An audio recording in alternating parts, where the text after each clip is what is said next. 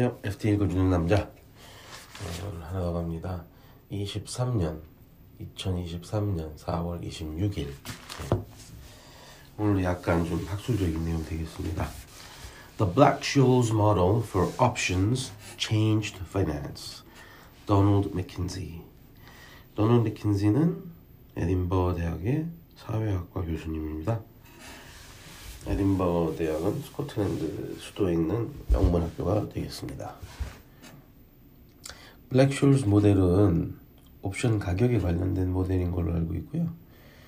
예, 그게 그 금융을 많이 바꿔놨다 이런 말이 되겠습니다. 예, 약간 역사 얘기입니다.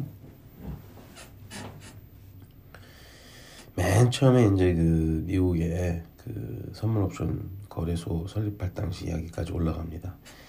Fierce hostility was the first reaction to the Chicago Board of Trade's proposal to set up an organized market in stock options in the early 1970s. There were absolutely unsurmountable obstacles, said one Securities and Exchange Commission official, according to the board's Joe Sullivan, who tells me the same official went so far as to make somewhat tasteless comparison that options were held in the same regard as marijuana and thalidomide. 그러니까 이제 조 설리반이라는 사람이 이끄는 시카고의 어떤 뭐 거래하는 사람들이 그 옵션 거래소를 만들겠다고 했더니 감독 당국 SEC에서 도저히 극복할 수 없는 장애가 있다. 예, 옵션은 마리화나 아니냐 뭐 이렇게 말했다는 거죠. Options are financial instruments giving their holder a right but not an obligation. For example, to buy a block of shares at a preset price. 예, 옵션은 어, 권리만 주고 의무가 없습니다. 그리고 정해진 가격에 뭐 일정 수량의 주식을 살 수 있게 해주죠. 팔 수 있는 옵션도 있고. Options were traded in 7th century Amsterdam, but as Sullivan discovered three centuries later, age hadn't made them respectable. They were suspected of being tools of gamblers and stock price manipulators. 이 옵션이라는 게 17세기 암스테르담에서 이미 사용되고 있었으나 300년이 지나도 그 명예롭지 못하고 그냥 그 도박사들이 쓰는 도구로 인식됐다고 합니다. The CBOE nevertheless succeeded in gathering support from um, among others financial economists and finally opened on April 26, 1973. The following month, economists Fisher Black and Myron Scholes published independently a path-breaking journal article on the mathematics of options pricing. 그럼에도 불구하고 73년 4월 26일에 문을 열었습니다. CBOE가. 그리고 한 달 뒤에 블랙, 그 유명한 블랙쇼즈랑 아 블랙쇼즈 모델이 발표되었죠. 그래서 그 정당성, legitimacy가 부여된 겁니다. It gave a, it gave a lot of legitimacy. We were faced in the late 60s, early 70s with the issue of gambling. That issue fell away. And I think Black-Scholes made it fall away. It wasn't speculation or gambling. It was efficient pricing. 이렇게 해서 이제 탄생한 이제 그 옵션 거래. 음, 이게 시간이 지나면서 그 결국 자기의 시장을 만들어냅니다. 어, 이게 이제 소위 그 어떤 모델, 어떤 상품이 현실을 그 자기에게 부합되도록 이끌어가는 힘이 있다라는 그런 사회학적 개념이 있다고 하네요. It is plausible that the use of black sheets by Chicago traders helped drive patterns of prices towards a key prediction of the model, at least on economist Mark Rubenstein's crucial test of the model's validity.